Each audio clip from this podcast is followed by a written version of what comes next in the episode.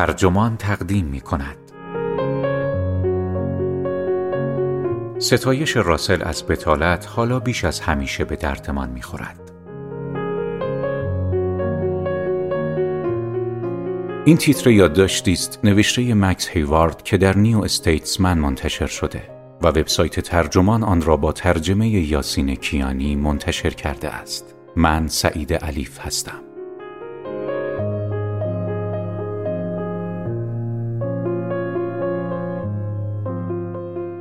در ستایش بتالت یکی از رساله های مشهور برتران راسل است که در اوج رکود بزرگ نوشته شد. در آن دوران کسب و کارهای فراوانی از میان رفته بود و هر روز بر تعداد بیکاران افسوده می‌شد. اما مشکل فقط فقر نبود. آدمی که کار نداشت گویی مهمترین عنصر معنابخشی به زندگیش را از دست می‌داد. راسل می گفت تا وقتی چنین باشد معنای فراغت را درک نخواهیم کرد. حالا که جهان دوباره در آستانه بحران اقتصادی بزرگی قرار گرفته، ایده های راسل دوباره موضوعیت پیدا کردند.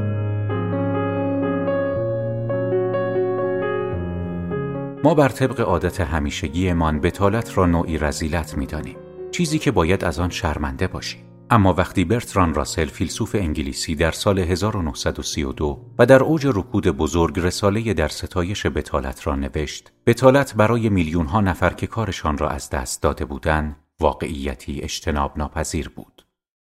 راسل دریافت که جامعه او به چیزی بیش از مقابله با بحران بیکاری عمومی نیاز دارد. او می‌خواست تجدید نظری اساسی در نحوه ارزشگذاری کار و فراغت به وجود آورد. راسل باور داشت که تنها نیاز ما اصلاح نظام اقتصادی نیست که در آن بعضی از انسانها تا جان دارند کار می کنند و بیکاری بعضی دیگر را به فقر کشانده. ما علاوه بر آن باید نظام اخلاقی را هم به چالش بکشیم.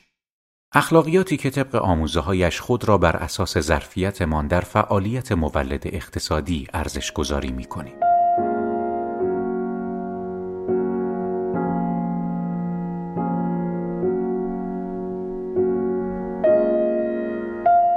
انسانها چیزی فراتر از نیروی کار هستند.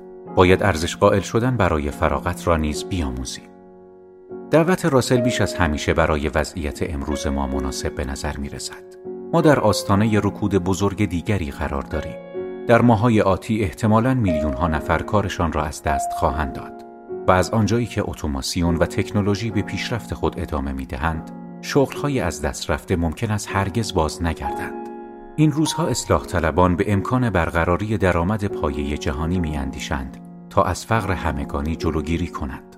اما زندگی بدون کار حتی اگر با درآمد پایدار همراه باشد نیز می‌تواند منجر به احساس تنهایی و افسردگی شود. همانطور که بسیاری از ما طی روزهای مرخصی اجباریمان در قرنطینه خانگی چنین حسی داشتیم. حتی با اینکه تحت حمایت اقتصادی دولت بودیم. آیا آینده‌ای بدون شغل معنادار بودن زندگی ما را به مخاطره خواهد انداخت؟ در سال 1930 جان مینارد کینز اقتصاددان بریتانیایی پیش بینی کرد بعد از یک قرن پیشرفت بشر در امر تولید به جایی می رسد که به شهروندان کشورهای پیشرفته اجازه خواهد داد با 15 ساعت کار در هفته کیفیت زندگی قابل قبولی داشته باشند. اگر امروز این پیشبینی خندهدار به نظر می رسد، علتش را باید در آنچه راسل پیشبینی کرده بود جست. راسل با اشاره به مثال معروف کارخانه میخسازی که آدام اسمیت از آن برای توضیع تقسیم کار بهره برد فرض گرفت که تکنولوژی جدیدی به وجود بیاید که مدت زمان لازم برای تولید یک میخ را نصف می کند.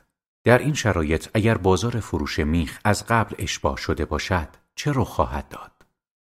از نظر راسل اگر دنیا جای معقولی بود، کارخانه به سادگی با پرداخت همان حقوق قبلی ساعات کار کارگرانش را نصف می کرد و در نتیجه زمانی که کارگران به بهره بردن از لذتهای فراغت اختصاص می‌دادند، افزایش چشمگیری میافت. اما همانطور که خود او در ادامه توضیح می‌داد، چون این چیزی به ندرت اتفاق میافتد. به جای این کار صاحبان کارخانه ترجیح می دهند نصف کارگران را با همان ساعات کار قبلی نگه دارند. و بقیه را تعدیل کنند. در چنین شرایطی اواید پیشرفت تکنولوژی باعث افزایش میزان فراغت نمی شود بلکه عدهای را به کار مشقتبار مجبور می کند و عدهای دیگر را به بیکاری و فلاکت می اندازد. پسندازها هم به جیب تنها برنده ماجرا یعنی صاحب کارخانه می رود.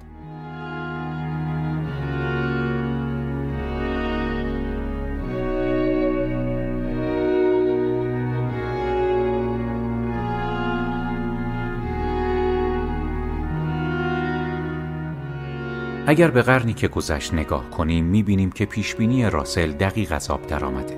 جهش های تکنولوژیک به تعدیل نیرو انجامیده و حتی زمانی که شغلها بازیابی شده اند مردم به جای اینکه با حفظ دارایی قبلیشان کمتر کار کنند هر روز بیشتر کار می کنند تا کالاهای مادی را انباشته کنند که لذت اندکی را برایشان به ارمغان می آورد.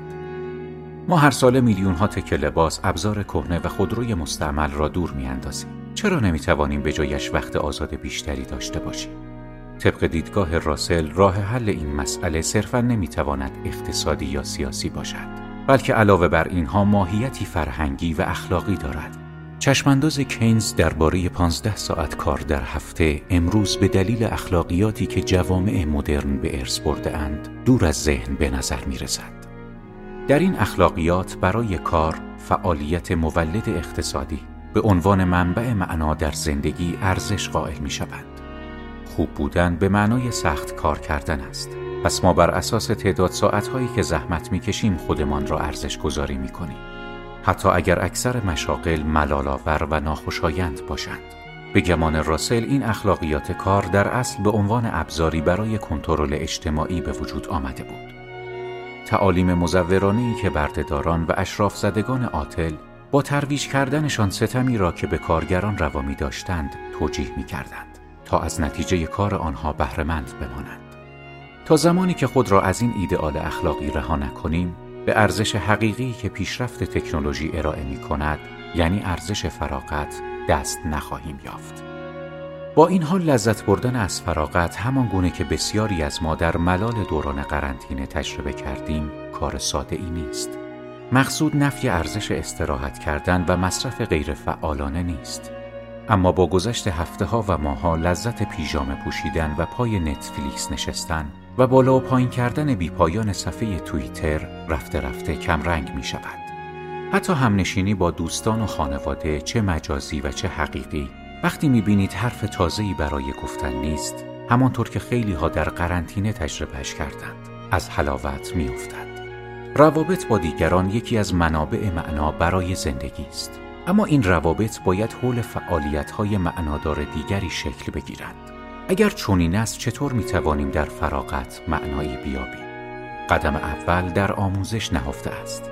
تنها علت ارزشمند بودن مدارس و دانشگاه ها این نیست که ما را برای کار کردن آماده می کنند بلکه علاوه بر آن مدارس و دانشگاه ها ما را مهیای فراغت نیز می کنند هنر، علوم انسانی و علوم محض معمولا به عنوان چیزهایی بیفایده مورد تمسخر قرار می گیرند.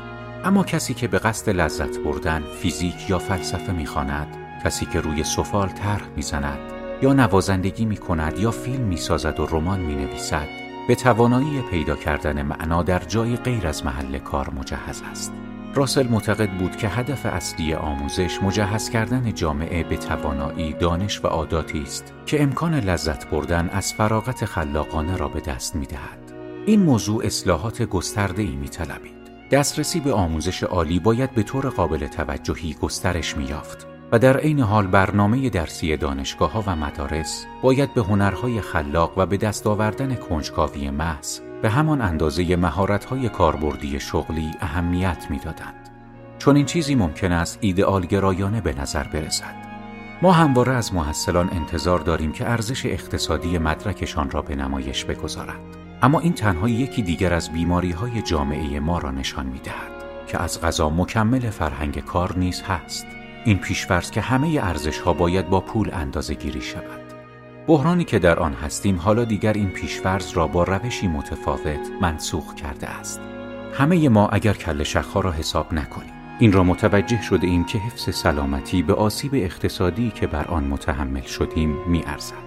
بالاخره هر چه باشد سلامتی چیزی است که به خاطر آن پول در میآوریم نتیجه اقتصادی وسیله است نه هدف سلامتی به خودی خود ارزش حقیقی و ذاتی دارد حالا که برای سلامتی ارزشی مستقل از دیگر چیزها قائلیم چرا ارزش ذاتی آموزش را به رسمیت نشناسیم مدارس به بچه ها ورزش کردن می آموزند و با اینکه اکثر دانش آموزان ورزشکار حرفه‌ای نخواهند شد هیچ کدام ما نمی‌گوییم آموزش ورزش کار بیفایده است. به مدرسه نیز اصرار نمی کنیم که روی ورزش هایی تمرکز کند که مهارت‌هایشان می‌تواند مستقیما در محل کار به درد بخورد. آموزش ورزش به این دلیل ارزشمند است که سلامتی و لذت بازی کردن را میان دانش آموزان ترویج می کند. اگر ما فکر می کنیم که لازم است مدارس و دانشگاه ها سلامت جسمی را ترویج کنند و بازی جسمی به خودی خود چیز خوبی است چرا این نکته را تصدیق نمی کنیم که مدارس باید دانش آموزان را برای بازی های ذهنی و شکوفایی ذهن نیز آماده کند جامعه ای که راسل تصور می کند یعنی جامعه ای که بر روی بتالت سرمایه گذاری معنادار می کند جامعه ای که حقیقتا انقلابی است. نه فقط به این خاطر که ساختارهای اقتصادیش دگرگون شده بلکه به این دلیل که شیوه ای را که با آن خودش را می‌فهمد و ارزیابی می کند تغییر داده است. ما طبق عادت موفقیت کشورها را بر اساس تولید ناخالص داخلیشان ارزیابی می کنیم. وقتی چنین می کنیم جامعه که شهروندانش به طور متوسط سالی هزار دلار کمتر از کشورهای همسایه درآمد دارند نسبتا شکست خورده می دانیم. حتی اگر آن مردم فراغت بیشتری داشته باشند بیشتر ورزش کنند بیشتر پیاده روی کنند بیشتر کتاب بخوانند و موسیقی گوش کنند و نقاشی بکشند. با این حال مجبور نیستیم که حتما اینطور فکر کنیم. باید توصیه راسل را دنبال کنیم. و لذت بردن از ثمره های بتالت را بیاموزیم.